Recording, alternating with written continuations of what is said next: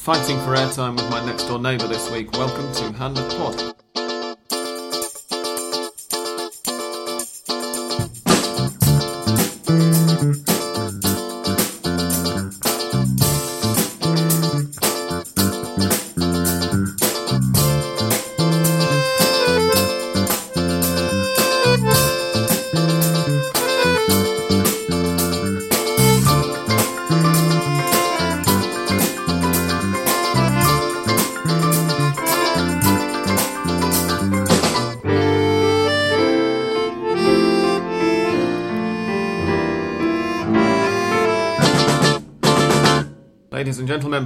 Welcome to episode 237 of the internet's finest English language Argentine football podcast.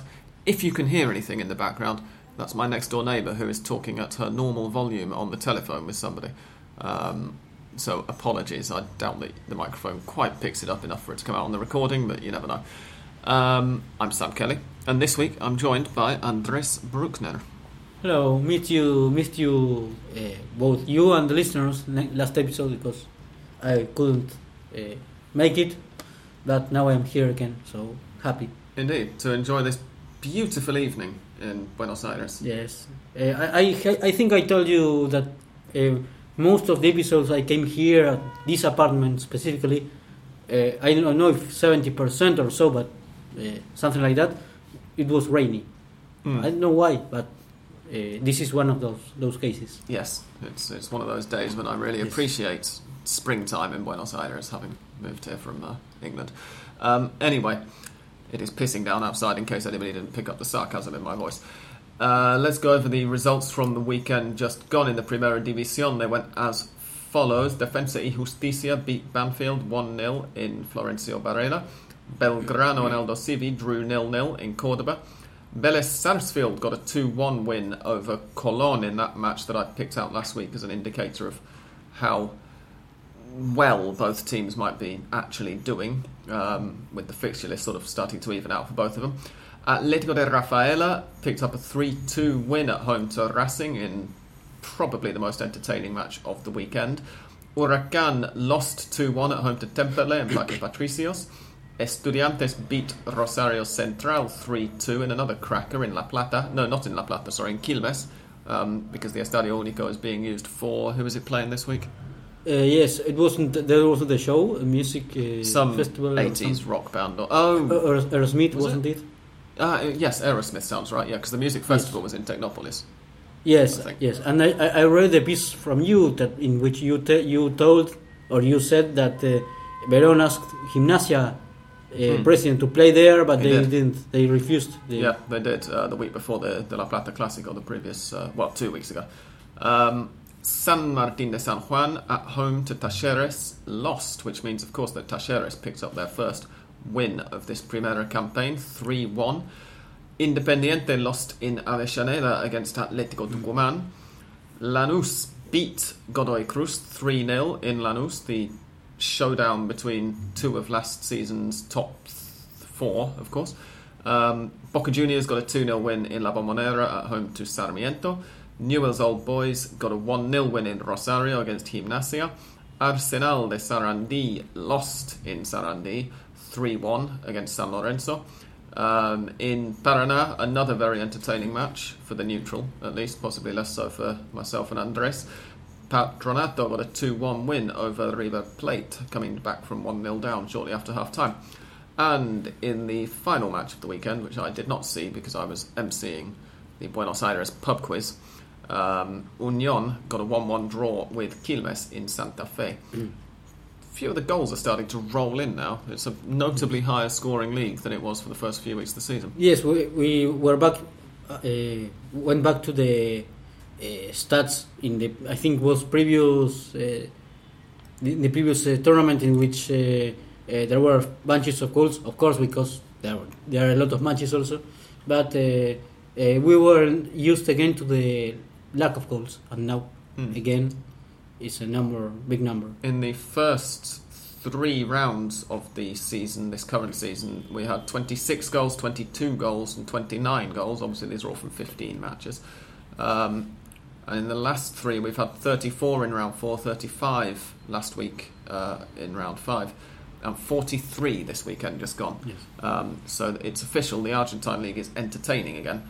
Um, and we shall start, as usual, I think, with, with a roundup of, of the Big Five, who, having all started the season very, very strongly, there were a number of defeats because we had uh, River lost, of course, Racing lost away to Atletico Tucumán, Independiente lost, um, which just leaves Boca and San Lorenzo as the only two who won. So who should we start with? Let, us start with Independiente because that's the match I can remember the least about. Um, so let's get it out of the way first. Did you catch any of that? Uh, little, but what I of course know is, uh, and you can uh, you can see that because only by, by watching the, the the the stats or the summary of the of the match that uh, Atletico Tucumán in the very first one of, the very first uh, just scored. Uh, they ca- came jumped into the into the pitch, uh, almost scoring because the, in a very very long pass at the first minute uh, with Leandro Gonzalez, I think it was. Mm. They opened the the, the, the score the the the, yes they scored the first goal there in the very one of the very first place and and after that Independiente couldn't get back to the match uh, stra- strange because the, at the when Milito uh, started his campaign as, as the coach of Independiente Independiente started winning with not, re- not receiving goals perhaps not brilliantly playing but uh, when we say uh, well the, the, the play of the of that team wasn't brilliant I think at almost any there is there is no team there are no teams in the world I think that their play is brilliant Mm. really brilliant and and we were used to to hear and to say uh, well the the that team won but their play wasn't brilliant. I think in the case of Independiente when Milito started um, they started winning. They started playing as a solid team or a team that appeared to be solid. And in, this uh, last matches uh, that solid that strength uh, uh, disappeared. And now they are a team with no reaction. Uh, they they they were 1-0 uh, they conceded that goal in the minute first minute and couldn't get back to the match Yeah, it was a bizarrely flat one, which I think is why I can remember so little of it, because it's not that I didn't watch it, it was just that for long periods of it, there seemed to be very little to sort of justify my paying attention to it over the small amount of, of writing work that I was trying to get done during it. Um, as you say, it's Independiente's first league defeat of the season, um, but it was hardly a particularly encouraging performance all round. They're going to be away to Temperley this coming weekend, which I'm sure they will have pegged down as, as a good chance to sort of pick themselves up again because it's a match that they should should be expecting to win. Um, but we'll have to wait and see because it was a, a bizarrely limp performance. Um, Yeah, but there there were a, the, their performances of the players were was like coming down little by little. Now uh, the last match was the worst, I think, and uh, of course there were rumors of uh, Cebolla Rodriguez, uh, Christian Rodriguez, the, the Uruguayan, that uh, when they when he played for Uruguay was very very good uh, against uh, Colombia was the last match of the the, last qualifiers. Uruguay match was yes against Colombia. Yeah. um, and he was good. He was fast with good pace and, and that. And uh, when he plays for Independiente, uh, I don't know why uh, he he can't con- uh, continue with that with that play. Uh, and he had to say that he wasn't uh, uh, in a fight or uh, struggling with with Milito because it was said that he had a bad relation. Uh, Mm. so when you lost, you lose. There is there are these things of of uh, stories that, uh, well, invented or not. Uh, players have to say, no, I am not. Uh, I don't. I don't have a bad relation with the coach. And this is the case of of Cebolla. I've just realised whilst looking at the computer screen um, that having told you all last week that it was the match to probably avoid, or at least not really set anything aside watching, uh, in my bubble uh, weekend football preview um, on thebubble.com. Um, Olimpo versus Tigre is the result that I managed to completely forget reading out at the start of the show. I don't think I, I think I Ah, skipped over yes. it somehow, um, and that finished four one to Tigre in Bahia Blanca. So that shows what a good uh, judge I am. It was Tigre's first win in twelve matches or something. But we'll get onto that properly later. We'll continue with the big five for now. Independiente, as we say, were, were bizarrely limp. Something that can't be said of, I don't think, really any of the other grandes. Um, even Racing and River, who both lost, looked a lot livelier than Independiente. Um, but all the same, River's defeat felt rather like one that's been coming for certain bits of the season because they were very inattentive at the back. Yes, uh, well, uh, uh, there were a, a, pair of matches in which it was first defeat from one team and first victory of the other of the mm. of the rivals. Well, and Patronato River is one of, the, of those, uh, which of course says a lot of the of the match. With River having a very very good first uh, 30 minutes of the match but uh, uh, with no uh, deep attack. It was a very good possession of the ball with controlling the match with a good, especially good Andrade there in the, in the, with the ball. But then, as if they had a lot of matches in the week. Um, physically they were physically down in the especially in the second half. I, I, don't know if in Paraná where the match was played it was hot or or there was high temperature, but uh, having had two weeks uh, of rest because of the qualifiers, uh, and the second half of that match was terrifying, terrible, terrible for River, mm. in, in, physically speaking. And they lost rhythm, and well, Patronato with no clearly not a lot of creatively of, creativity, but uh, managed to to to put River in a, in a uh, worse worse situation in their side and, and well finally managed to to grab a, a, a very important victory for them.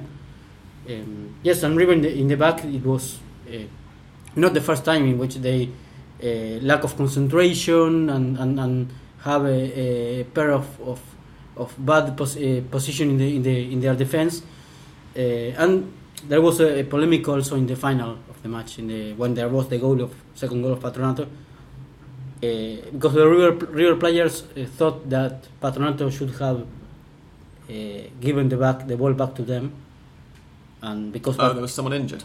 Was yes, that? Batalla was uh, was injured with the with with the knock in his head, but he continued playing. That is the strange uh, thing about that. Um, and but the, when the play was in the side of Patronato, uh, they started playing again with the ball in their in their in the Eh, in, having the ball eh, in, in, on their own and eh, scoring the, the goal. After that goal, the, the players of the River players said that the, there was not fair play. I completely missed. I saw the goal, but I completely missed what had happened in the build-up, and so I was wondering why it took them so long to uh, to restart. And of course, Denis Rodriguez got sent off. Yes, um, because that in the interim as well. He discussed about the who, who who should have had the ball, uh, if River or Patronato uh, and uh, there was a fight there that wasn't uh, shown by, by TV. Mm. That that's what that's why after the other day it wasn't clear why the reason why the Denis Rodriguez was having was had, had been sent off. Uh, but well, the, the, players of River had uh, uh, said about that the fair play that there wasn't a fair play and, and the codes the the, the bad badly called codes or códigos in, in football, which is that while when there is a player in the in the yeah. in the floor, you have have to uh, throw the ball away. Mm. Uh, but River had time to, to clear the ball. It wasn't a play that uh, uh Patronato was attacking and didn't throw the ball away. So, but uh, it was in in the middle or, or even in the side of Patronato. So mm. I don't think there was a problem of fair play.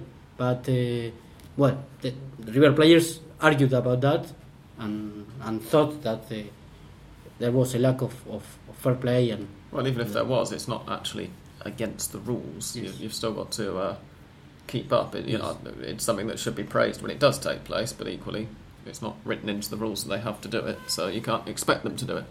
Um, and it, it, sort of tells. A few weeks ago, we recorded at Dams, and uh, English Dan, I should say, to give him his full pod title. Um, and he opined that Arturo Mina was not all that. Now, I was very impressed with Arturo Mina during the Copa Libertadores uh, for mm. Independiente del Valle. Um, and thought that he was deservedly in the best 11 for that competition. Um, since coming to River, I continued to defend him, but I'm now starting to think that maybe Dan was right, that Mina is more of a sort of player whose um, enormous athletic capabilities can perhaps do something to, to disguise some of his faults.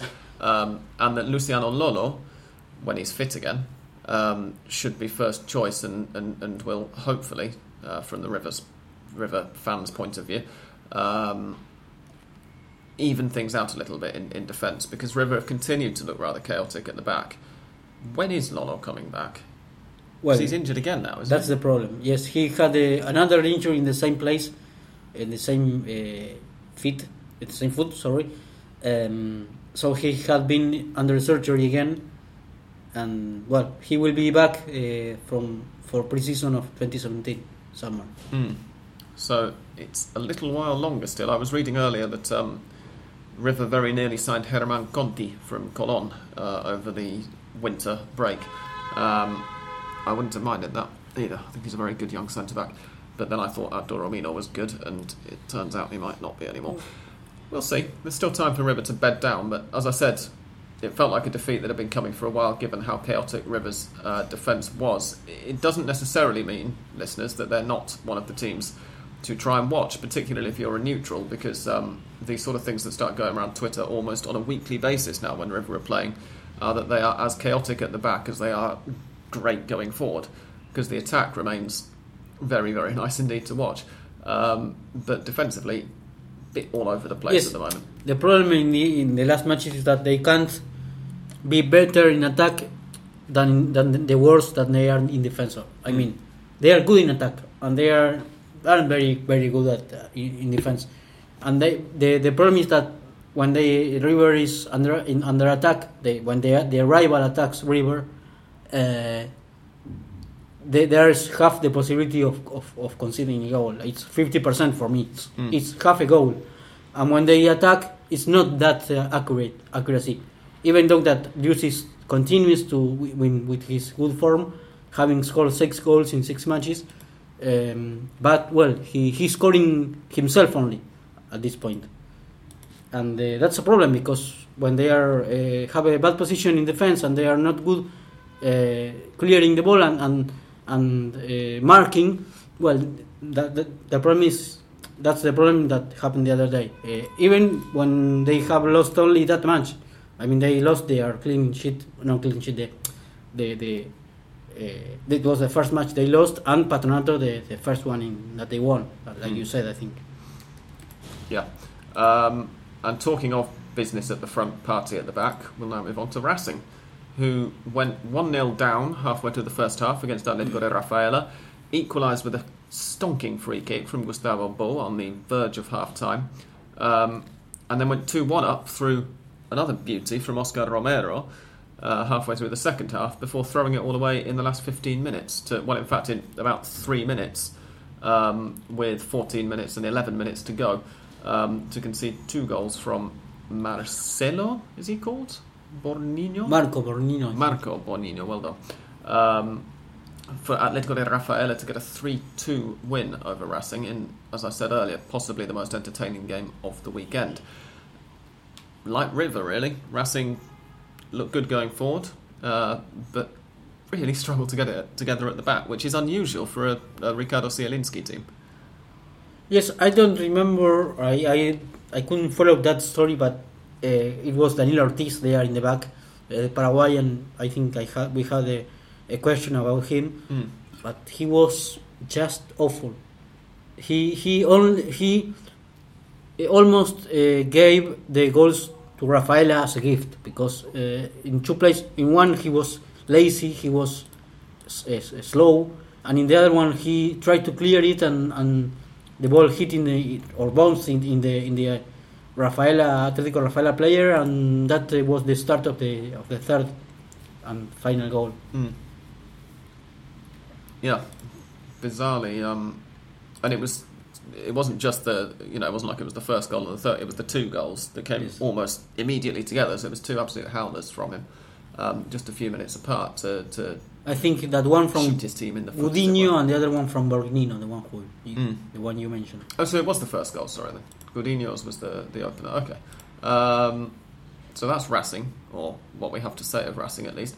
Uh, let's let's get on to happier news for for the Big Five because we've now covered Independiente, Racing, and River, who all lost.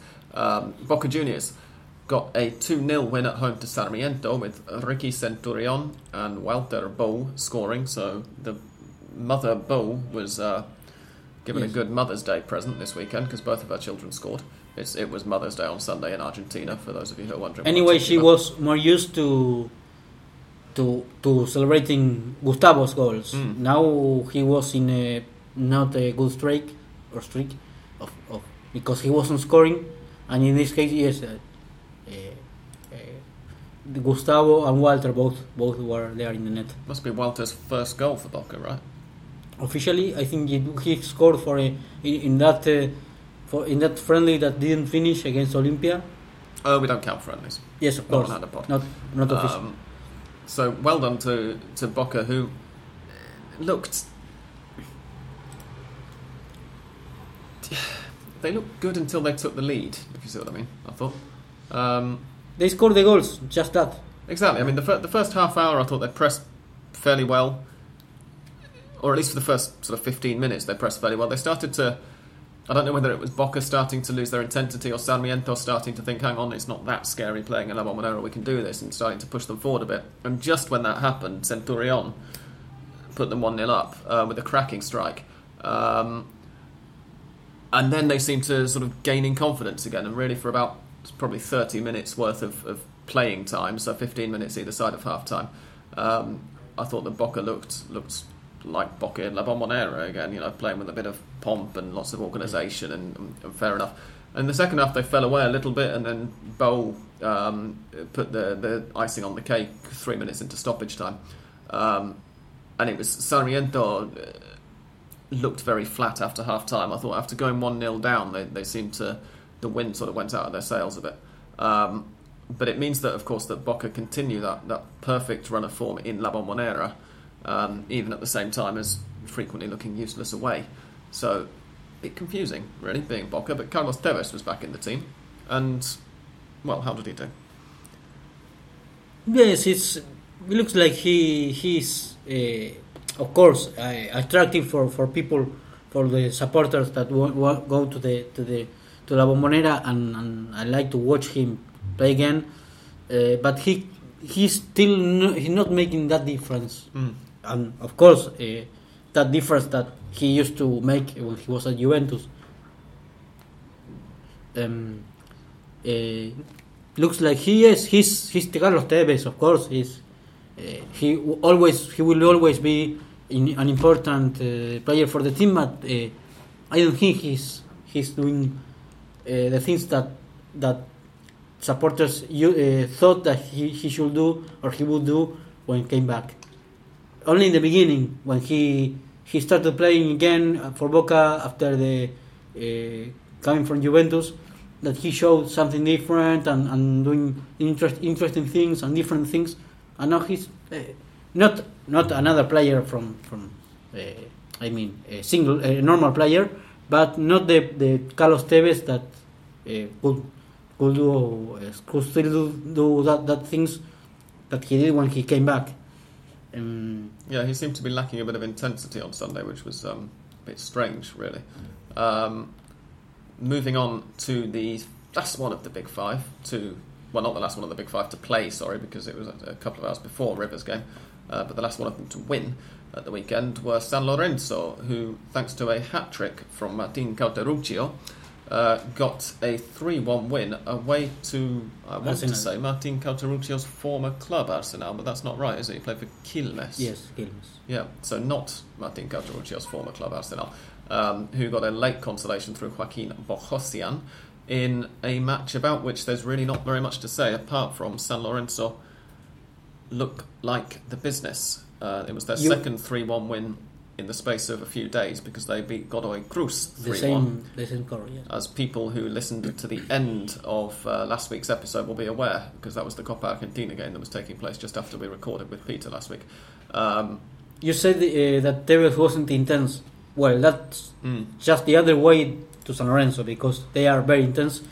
They are they, they, they look like, like like they know what to do and they do it because uh, uh, they don't they didn't need to be very very uh, spectacular playing, but he they were like uh, well attack and goal. They Yeah. attacked and, and they scored. It it was like a very uh, and well Cauteruccio with the three per, uh, three very very good shots that uh, uh, ended in the in the net and and yes it's that's another point another, another key from San Lorenzo when Blandi is not there Cauteruccio is also uh, pushing there Yeah, um, and I've been impressed this season. Uh, I've, I've been impressed generally when he was at Estudiantes as well, but uh, with Ezequiel Cerruti's work out wide. And I know that I often mock um, Argentines who are calling for players to be called up to the national team after doing particularly well for a while um, in the Primera División. But watching on Saturday was the first time that I actually sort of started to see what people were talking about with Fernando Belluschi. Um, he's playing really, really well. Uh, I, I've sort of remember Belluschi as being the, the guy who looked really good for Newell's and then slightly emasculated when he joined River, um, which must have been God, getting on for 10 years ago or something now, maybe eight years ago. Um, but on Saturday for San Lorenzo, he, he was he's fantastic. He covers every blade of grass and, and gets forward very well, and has I think honed his passing range. He seems to be a much more accurate passer in the final third than I remember him being. I, I think he got at least one assist um, for Cauteruccio. Yes, and he looks. He plays similarly to, to the way he played for River, but uh, with more. Co- he's more more constant. Mm. He's more con- continuous, continuous in his in his uh, uh, uh, good good pace and good pass, like you said. Um, because when he played for River, he was uh, uh, had this quality, but not all the time. Yeah, There were matches in, in which he was dull, and of course the supporters weren't happy with him. Uh, but now at San Lorenzo, he's playing the same quality, but with more, uh, uh, more, more time doing that. Indeed. Sorry to cut this short, but we're going to take a brief break now because any minute now the building administrator for my building is uh, going to come around to look at a problem that we have in the kitchen. Um, so we will come back after this slightly extended half-time break and discuss the rest of the Primera División and also some other stuff because as ever the AFA have given us plenty of talking points in the last couple of days. So don't go away.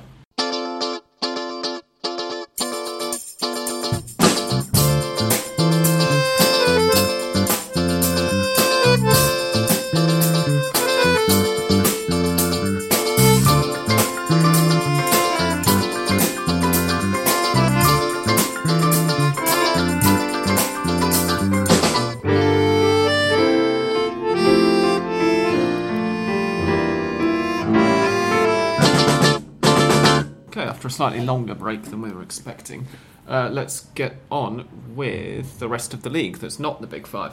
Um, so, the most entertaining games strike me um, as being Tigres 4 1 Evisceration of Olimpo, which I didn't catch any of at all um, because it was on at the same time as Boca versus Sarmiento and Newell's versus Gimnasia, and I couldn't find it on the television because it didn't occur to me to look at Cronica, which was the only channel showing it.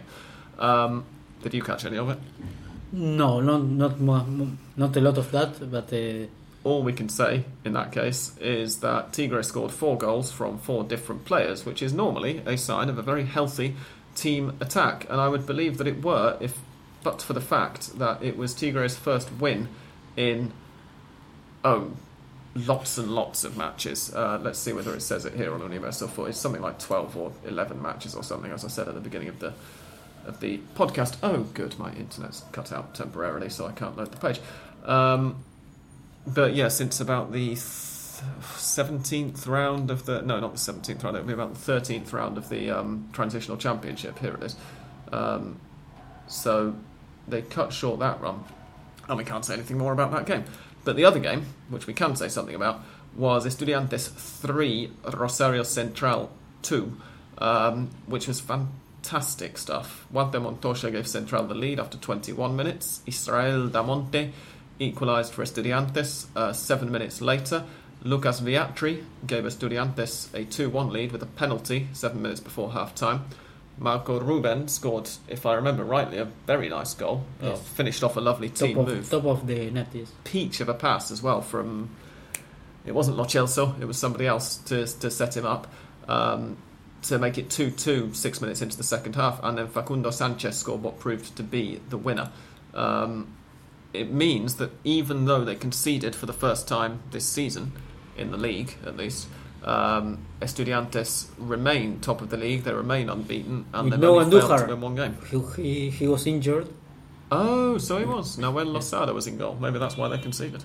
Yes, and uh, another remarkable thing, uh, similar to Tigres uh, scoring scoring goals with different players, is that Estudiantes, the the one the players that, that scored for Estudiantes weren't weren't the usual uh, scorers because Facundo Sanchez is the right back, and Damonte is a defensive midfielder, or well, is a midfielder with not a lot of goals scored. Mm. The player with the fantastic assist, by the way, for Marco Ruben was um, Mauricio Martinez. Oh. He's showing up here as Mariano Martinez, but I'm almost certain that his first Maria name Martinez actually is an actor. Yes, precisely. And Universal Football have a bit of a habit of getting first names wrong, as I've discovered recently. Um, Yes, I'm pretty sure it's Mauricio. Yes. Um, in a way, encouraging for Central as well, because after some very indifferent form at the start of the season, they thrashed Arsenal the, in the previous round, in round five, uh, Yes. five Five nil. nil or five one. It was five nil, wasn't it? Yeah, well done. Um, and so I think sort of. Whilst obviously they wouldn't have wanted to lose, the fact that they managed to score twice against a team with a stronger defence as Estudiantes, even with Estudiantes second choice goalkeeper, um, is sort of encouraging for the attack because I thought, like, I I felt like the, the fluidity of their attack was the thing that seemed to be missing most in the early rounds. Um, so it seems a bit weird to say it after a 3 2 defeat, but considering the quality of the opponents that they were facing, um, I think that Central can take some level of encouragement from that as well.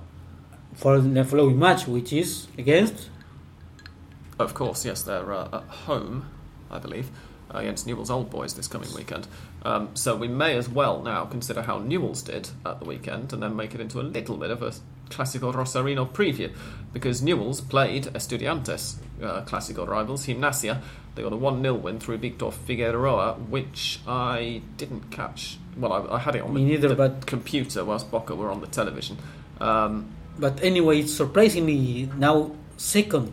They are Yeah.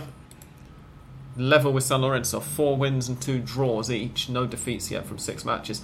Um, and it, it, it's looking like they're sort of rediscovering some of their uh, pomp from back when Tata Martino was in charge, isn't it? yes, indeed Victor Figueroa was style. one of those who who did a brilliant job when Martino was the was the coach. And so this is the first time, really, and it feels like the first time since Central got promoted to the Primera again, which was what two years ago, th- two and a half years ago, three maybe. Um, that that it feels like the the the Clásico isn't just going to be a foregone conclusion. It's not either going to be a Central win or both teams playing out a fairly dull draw in order to get out of the stadium alive. Um, but there's an actual chance that Newell's might win this, and I think at the moment that the Central uh, that the Clásico um, Central are currently on their longest run ever unbeaten against Newell's. So Similar to the way Estudiantes against Gimnasia could be, or something yeah, uh, like it, it might well be. I, I don't know whether it's quite as long because I think Estudiantes are unbeaten against Gimnasia in 12 games or something. I think Central might be eight or nine unbeaten against Newell's. Um, so it makes it a really interesting Clásico this weekend. Okay, part of that is as much because Central's level has lowered a bit, um, just at the same time as Newell's have, have upped things. Um, Yeah, the other day, I, don't- be- I don't know if was the I don't know if it was 10th anniversary for the uh, seven 0 victory from Mm. Estudiantes to to Gimnasia. Yeah, it was. Um, in fact, it was on the same. It was on Sunday because it was the same day that Atletico de Madrid won seven one against. Um, was it Granada who they played at the Mm. weekend? And uh, it was ten years to the day since, of course, Diego Simeone had, had previously managed a team that scored seven. Although Atletico scored seven a couple of seasons ago as well, but that wasn't on the anniversary of the the seven 0 as Estudiantes fans call it. Um, so the de Rosarino, as I say, looks interesting. Um, what are your thoughts, Andres? Well, uh, I will be satisfied if the match continues until the 19th, 19th minute, uh, because we know that Rosario is very, very uh, high pressure in terms of the of the how the the supporters uh, feel and how they they are with the, with the match mm. being played. Uh, most more than any other city in the country, compared only to River Boca perhaps or Independiente Racing, but it's very very hard. And uh, if the the match ends I will be happy. And then yes I think that in this case it's more in favor perhaps of Newell's in terms of how they are arriving to the match. Even when you know that uh, uh, when th- this kind of matches are playing are being played uh, there is there is it there is no uh, there it has no sense or it, it has not much uh, sense to compare how they are uh, how they did in the previous matches because of course it's players it's like they forget about the other matches and only are focused on that mm. um, it is worth remembering that Central are four games unbeaten at home um, and I think since Eduardo Coudet took charge which was in December 2014 uh, they've lost one game at home, and that was fairly recent. Obviously, it was well, the five games ago, uh, five home matches ago. Uh, that's the only game I believe that they've lost in any competition at home under Coudet, uh, and therefore the only home game that Coudet has ever lost in his managerial career so far. Uh, I can't remember who that was against. It would have been in the not the Sudamericana, would it? It would have been yeah in the league sometime towards the end of last year. Um, so worth keeping an eye on this weekend. The Clásico Rosarino, which is going to be, I can tell you now, um, or I can tell you in a second anyway, as soon as this page loads, uh, is, where is it? Sunday at 4 pm Argentine time, which, if you're in the UK, is 8 pm, and if you're on the eastern seaboard of the United States, is 3 pm. Um, so keep your eyes peeled for streams of that one and whatnot. Um, elsewhere, the weekend just gone, Talleres I feel we should give them a pat on the back because they finally got a win. After yes, uh, having a, a good preview in terms of well, we thought or we we I mean, because of the players they had that they would, would win before, but well, finally they they got it against San Martin San Juan, who's a very not it's not a regular team because they can do good matches and and, and win uh, in away condition against uh, hard uh, rivals and then mm. lose against Talleres, who a team that is with play good players but that couldn't win before. Yeah, so they they haven't actually San Martin haven't won yet this season, but uh, I mean to illustrate what you're saying. Yeah. Uh, they have indeed managed some fairly impressive results because, of course, they got that 2 2 draw away to San Lorenzo on the first weekend um, and a 1 1 draw away to River on the third weekend of the season. Um, but then, as you say, they don't back it up at home. Their, their home results so far have been 2 0 loss, admittedly to Racing, but you know a 2 0 loss to um, to Racing on the, in the second weekend, nil yes. 0 at home to Colon, uh, and then this 3 1 defeat to Talleres. Yes. Um, whereas Talleres, finally, as we say, have managed to win a game. Having, we said at the start of the season, they ought to be able to stay up. They spent a lot of money on their squad, they have a very strong squad. Uh, particularly for the only newly promoted team in the Primera. And during the first five games of the season, we saw them pick up two points and only manage two goals. So to see them pick up three points and score three goals in one game uh, was quite a turnaround, particularly away from home. Um, I'm just sort of wondering whether. You can't really blame the fixture list they had early on because they had Racing River on the opening weekend and then a relatively informed Colon. But after that, it was Banfield at home and Aldosivi away in the subsequent games. Not especially difficult opponents, particularly given how well they performed on that opening weekend against Racing. So I'm just wondering now whether, with some slightly more, let's say, accessible opponents coming up, uh, whether they can add to um, that that tally because they have Defensa Justicia this coming weekend at home in Cordoba. Uh, then they visit Vélez Sarsfield, but then it's Patronato, Atletico de Rafaela, Arsenal. All of these are teams that who are very much going to be Talleres rivals in, in the relegation battle. Um, yes. So the next month to month and a half uh, for Talleres is oh no, I, I, yeah, I guess the next month really is, is, is going to be vital um, and potentially very influential in, in the relegation race. One of the teams I just mentioned is Vélez Sarsfield, who we have had various discussions this season about whether Vélez is still crap or not. We decided, I think, after um, the last match when they were played off the pitch by River three 0 away, that they were indeed a bit crap. And then they beat Colón 2 1, and Colón sort of started the term at least as, as one of the more informed clubs um, of the, the season, if I am not remembering incorrectly. Let's see. Uh, yeah, of course. In fact, they beat Colón 2 1 away, and it was the, those were the first two goals that Colón had conceded all season. Um, Clean sheets, uh, all of the all of the matches. yeah, Oh, they Colón did have, yeah. Um, until then, because Colón and Estudiantes were the two teams who hadn't conceded any goals before this weekend just gone. Uh, and now they both have. They both conceded twice, although Estudiantes won and Colón lost in, in any case. Um, so Vélez remain slightly difficult to pin down. I suspect they're still closer to being shit than they are to being good, but it's hard to define a team that is not uh, uh, that clearly when Bassedas was out of the team that we thought or, or, or the natural thing will be to continue with the perhaps not a very very good campaign and, and now now they well defeat the team that hadn't hadn't conceded any goals uh, which is of of course uh, strange and with uh, some mistakes in defense also hmm, which is of course uh, sounds surprising. yeah. Um, elsewhere at the weekend, just checking here really to see whether we've missed any. One of the goals Anything from Vélez was scored by Hernan Barcos, who Oh, you're right, it was, yeah. who played in 13 teams, was called up for by Sabella in 2012 for, for the national team, Hmm. and recently in an interview, he he told how hard was his childhood. He told that he when he was a child, his family was poor and he used to go with his with his brother to funerals and eat the sandwiches sandwiches that were served, served were served, served there. Well, He used to say hello to the family of the dead one, mm. eat the sandwiches and eat and write some coke and, and go away. well, uh, I hadn't hadn't seen that interview. It's incredible. That's astonishing. Um, elsewhere, Lanús in the clash of two teams who did very, very well in the last campaign, not so well so far this campaign, looked head and shoulders above Godoy Cruz, particularly in the second half when they scored all three of their goals. Got a 3 0 win. Um, With nothing Sand, much. Sand again there in, in the in the scoring Mm. sheet.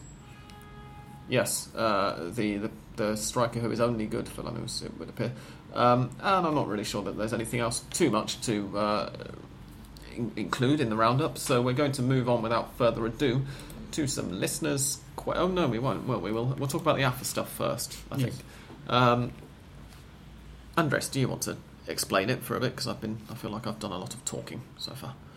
Um, well, there there's a bit of the not very comfortable situation for Armando Perez and the Comisión Normalizadora or the normalizing.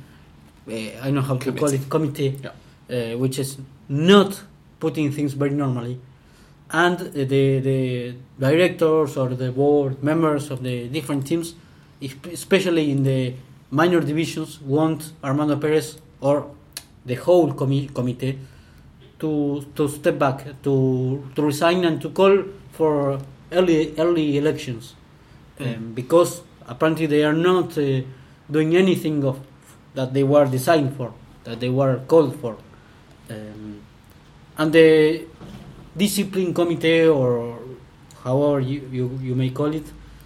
Uh, made a, deep, a very very hard document. The wrote- AFA's disciplinary committee, which Yes. is not not FIFA's. Not the yes, not the not the new. The- uh, so the AFA like- disciplinary committee is one of two bits of the AFA that is not under the auditing of the normalisation committee. Yes. The, it, uh, it was the disciplinary committee and the um, Consejo Federal, wasn't it, that are still The, under the control the, Ascenso, yes, the ones. the AFA directors. Yes. The Consejo Federal being, as, as Andres says, the sort of lower league um, confederation of, of, of clubs. Um, and in fact, we, we got an email from our very own uh, Fran Aldasha um, just before we started recording, who has released a press release from the Universidad Austral, um, underlining various ways in which the AFA is not complying with uh, the norms that FIFA insists on. FIFA um, put up a new electoral uh, sort of code for its member associations in 2007. Since when the AFA hasn't really made any attempt whatsoever uh, to to apply with those. Obviously, for a long time, it got away with that because Julio Grondona was first vice president of FIFA and president of the AFA, and uh, nobody at FIFA was going to question it. But uh, things like votes that are held with an open show of hands and all the rest of it that we've talked about many times before on the podcast. There was only one, only once in which uh, Julio Grondona uh, was in, involved in elections, and only Mm. one uh, rival. He had only one rival, a former referee. Now I think he's dead. who picked up one vote. Yes, the other In one- 2001 was that or 2000 or something like that? Maybe 90s. He's, I'm think it was earlier, but uh, only once. Yeah, he showed the power, and, and well, that was, of course, uh, key in order for him to continue 35 years. Of course. Indeed. Um, but yeah, so the, the press release that Franes sent us is basically underlining the, the, the fact that even though it's currently being run by, in inverted commas, a FIFA normalisation committee, the AFA still isn't normalised to FIFA's standards yet. Um, there are other arguments, uh, like Edgardo Bausa's contract, which they're not very happy with. The Uh, terms of the contract, in terms of the duration of it. Precisely, yeah, because the normalisation committee um, has a maximum um, period until the 31st of July, I think it is, or possibly the 1st of July uh, next year. But Bausa's contract runs until the end of the World Cup, which of course is not next year, it's in 2018. Um, so there are one or two directors uh, who have taken um, issue with this and have said that he should have only been given a contract that ran up until the end of the normalisation committee, which seems like uh, giving your manager a contract that ends before the end of the World Cup qualifiers is shooting yourself in the foot. But um, we shall see. So all of this kind of stuff is is what's coming into um, questioning at the AFA. Of course, it, I mean, of course, it's also the the, the money issue. Hmm. Uh, that uh, that's why the the Consejo Federal with the minor divisions uh, or lower division teams uh, went on strike re- repeatedly because the money wasn't there in in, in though although that the uh, normalization committee uh, said that they would give them the money and finally wasn't there and they offered more less money that that initially uh, was offered so it was yes uh, there are a lot of points in which the normalization committee isn't uh, complying with the FIFA statute or, or, or regulations or whatever. Mm. Um, yes, indeed. I was about to say something else as well, and it's just completely. Apart from that, there was Claudio. Ubeda designed uh, called Oh yes, please go on. called Sure. uh, as a uh, as a so, this under twenty national team coach. So- uh, I think it was yesterday. Claudio Ubeda Claudio is, Ubeda. is the man who um, was the caretaker manager of Racing at the start of the season, having been previously Racing's youth coach. And uh, tell us why people are upset with this, Andres. Well, because there are there were forty four sheets with projects or proposals uh, from different coaches in order to uh, be in charge of the national of the uh, under twenties, not on the only under twenty, but as a The sort of Uh, youth yes. divisions generally. uh, under tw- 15, under 17, and under 23 categories, and uh, none of the 44 coaches were were uh, uh, named as the new coach, but Claudio Ubeda, who wasn't there, uh, uh, and the ones that were uh, that they put an eye on the the the, the normalization committee members had previously called uh, Miguel Angel Mico as the under 20, under Mm. 17 national team, and the, the, the coaches that were uh, ready to be called as as, as, as the under 20 national team coaches weren't happy with this because they wanted the, the three categories the Yeah. under 15, 17, and 20. That do, this made the the members of the uh, normalization committee to rapidly have to name another one, which was Mhm. uh, Ubeda, suggested by Salorio, another one who, uh, who is another. Uh, uh, I think it was the pre- a physics prepar- uh, officer of the of previous uh, uh, manda- mandatos. Yeah. Uh, well, and this this political situation is uh, made that made Ubeda to be now the coach uh, in, in in instead of having called the one who was uh, naturally prepared for the charge and uh, pres- having presented the, the, the proposal or, or the project. Mm. That is the main problem. Indeed, it's all very AFA. In other Yes. words, um, there's never a dull moment. And oh, that was what I was going to say before you uh, brought up Ubeda that I'd forgotten.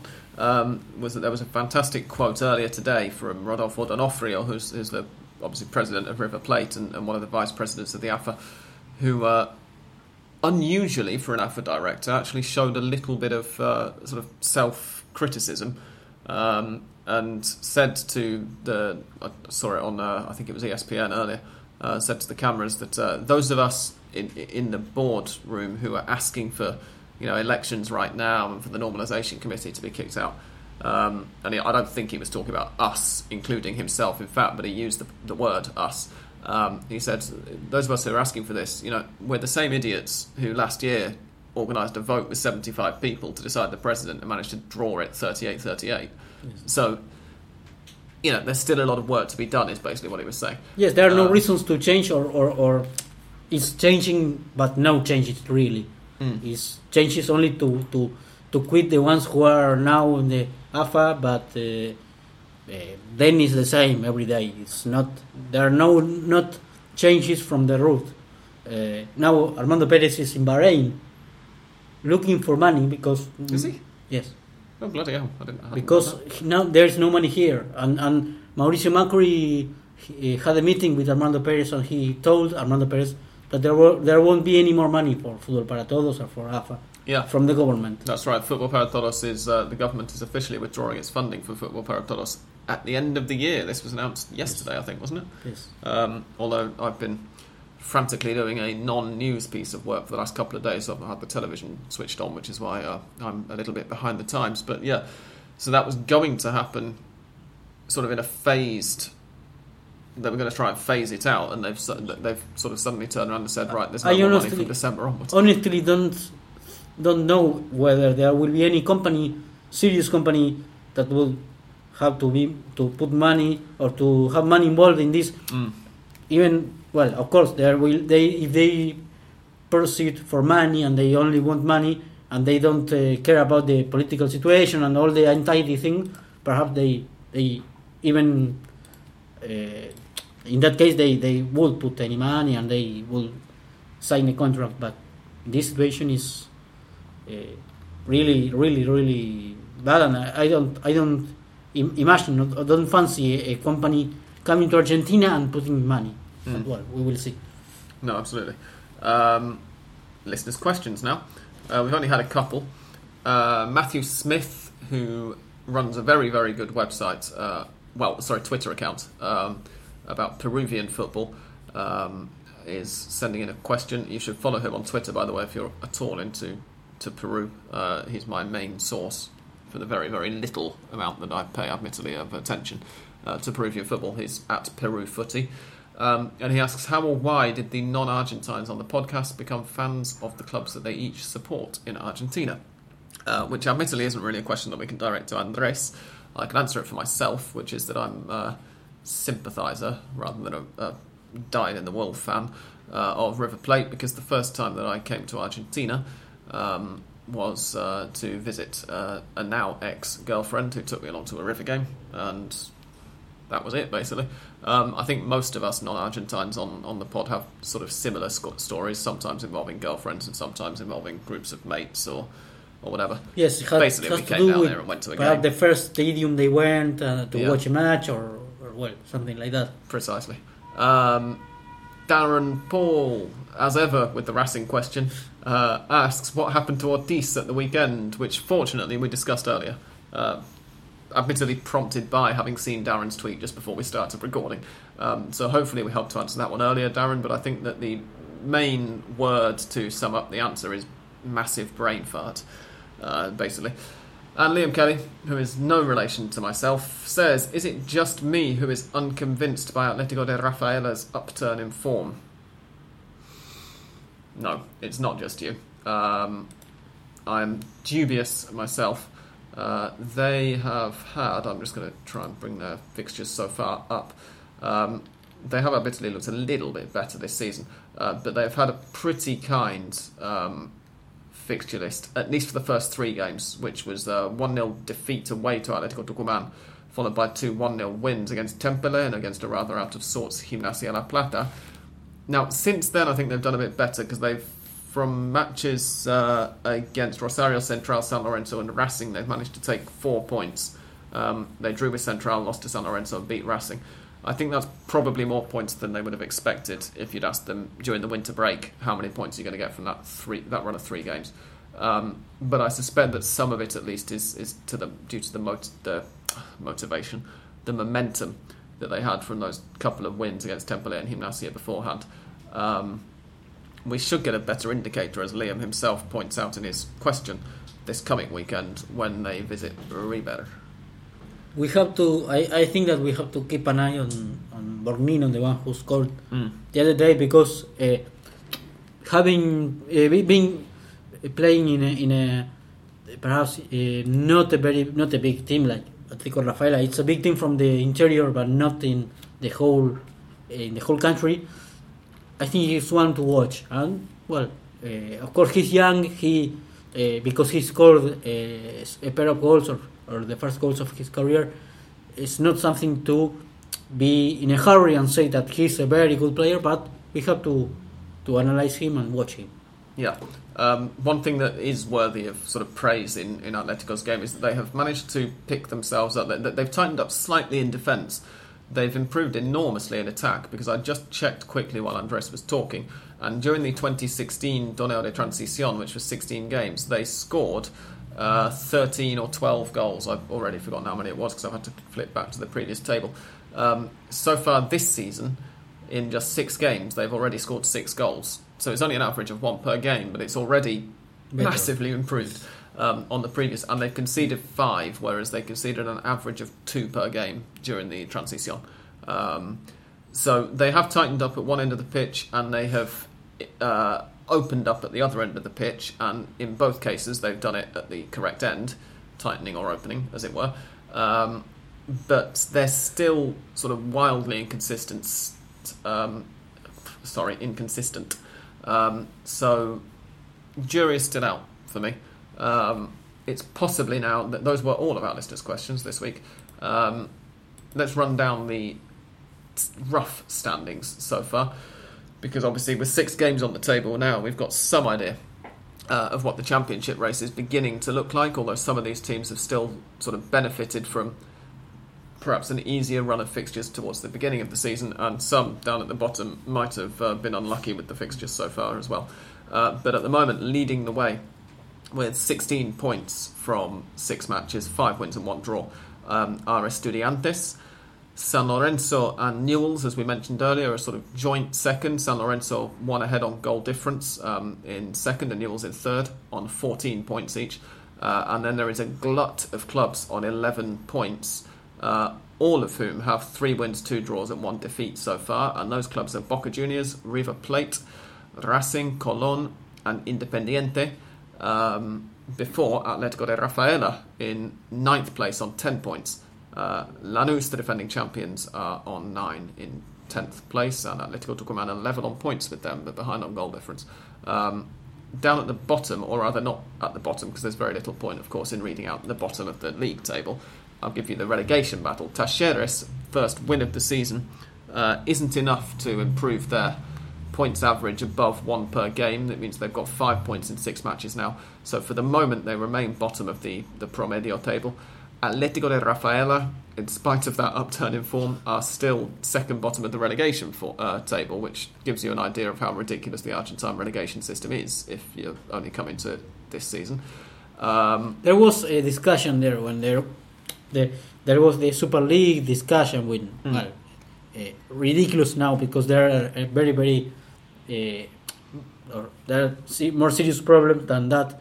But it was also discussed that the to it will be eliminated. The averages will be eliminated not right now, but in some years' time. Yeah. Uh, that will be I useful for. It seems like it's going to be phased out, Yes. but then there are so many changes at the AFA all the time.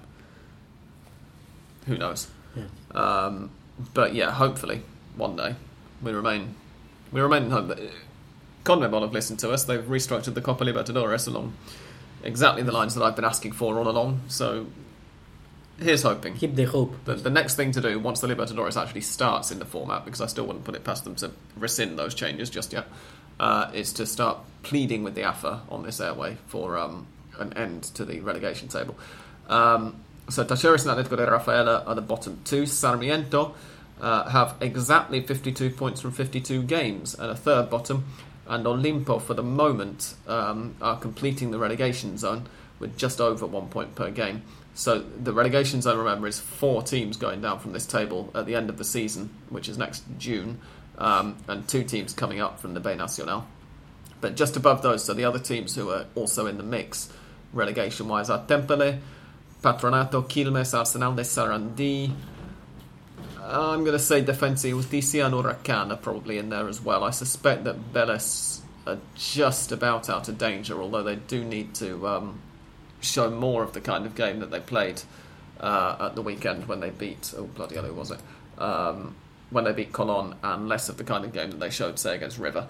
Um, but they should be able to keep themselves uh, above the high water mark, let's say, um, for the relegation battle. Uh, so it's going to be four of those teams that we've just named to go down, I think. Yes, I think. I, I think the same like you. And now, um, unless you can think of anything else that we've missed, Andres, With? can you think of anything that we've not mentioned yet? Uh, no, well, the main thing about AFA was mentioned, and and, and the, the perhaps we'll be uh, missing the the previews for the next next uh, round, but I'm glad you mentioned it.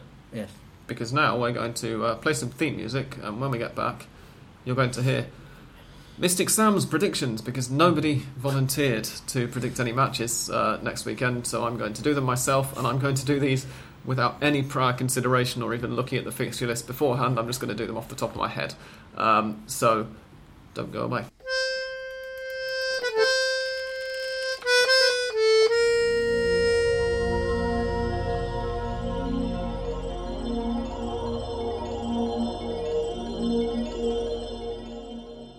Okay, if you hear clicking in between these um, predictions, it's because I'm going to note down on my on, on my uh, desktop, uh, my laptop, I should say, um, as I predict what I predicted for each game to make it easier when I put them up on the blog tomorrow. So here we go on Friday. Uh, we begin with two matches, which are Sarmiento versus Olimpo, which I think is going to be a draw, and Talleres de Córdoba at home to Defensa Justicia, which I'm also going to call a draw. Um, Quilmes versus Lanús, I think, is going to be a Lanús win on Saturday. Godoy Cruz versus Belgrano looks to me like a draw. Temperley versus Independiente looks like an away win. Um, I think Colón are going to beat Patronato. I think that Racing are going to beat Arsenal de Sarandi. And on Saturday evening, I wonder what they're playing on Saturday. Any idea? River? Uh, I think because on on Thursday there is the Copa Argentina match. Perhaps that's Ah, right, that's next week, of course. Uh, so on Saturday evening, River Plate host Atletico de Rafaela, and in spite of Atletico de Rafaela's upturn in form, I'm going to go for a River win there. Um, on Sunday, I'm going to back, for the fun of it, I'm going to say that Huracan will have one of their very occasional good games and get an away win over Gimnasia and El Bosque. Uh, Banfield versus Vélez Sarsfield looks to me like a draw. Rosario Central versus Newell's Old Boys, the Clásico Rosarino. I'm going to go for a Central win. I think that they're going to carry on that uh, unbeaten run against Newell's. Tigre at home to Union. Given Tigre's performance, or what I managed to surmise of Tigre's performance um, away to Olimpo at the weekend, I'm going to go for a Tigre victory there. San Lorenzo versus Estudiantes is, wow, that's a tasty fixture, isn't it, for the weekend? Uh, I had not realised that that one was being played. I'm going for a draw in that one. Uh, clearly the best two teams at the start of the season. Um, Atletico Tucumán versus Boca Juniors. You want to back a Boca vic- uh, victory, but I don't think you can given their awful away form so far, so I'm going for a draw there as well. Aldosivi against San Martin de San Juan is a definitely game to not bother watching on Monday night and is going to be, I think, let's go for an Aldosivi win. And that's your lot. Andres, any thoughts on those? Do you disagree with any? No, there are a pair of matches that that were like not very easy to, to review, but I, I agree most, mostly with the, the, the results. Thank you very much. Um, and now, on that note, ladies and gents, we're going to bid you farewell for another week. As ever, if you're going to be watching any of the football this coming weekend, then uh, enjoy it. Um, I will not be back after the theme tune to give you any full time scores or anything because there are no games on tonight. Uh, San Lorenzo's Copa Sudamericana quarter-final first leg is on Thursday evening, um, and well, the podcast will be online by then, so I won't be back to give you the score for it. Um, in the meantime, it is thank you very much and goodbye from Andres. Thank you. Goodbye. And from me, thank you and goodbye.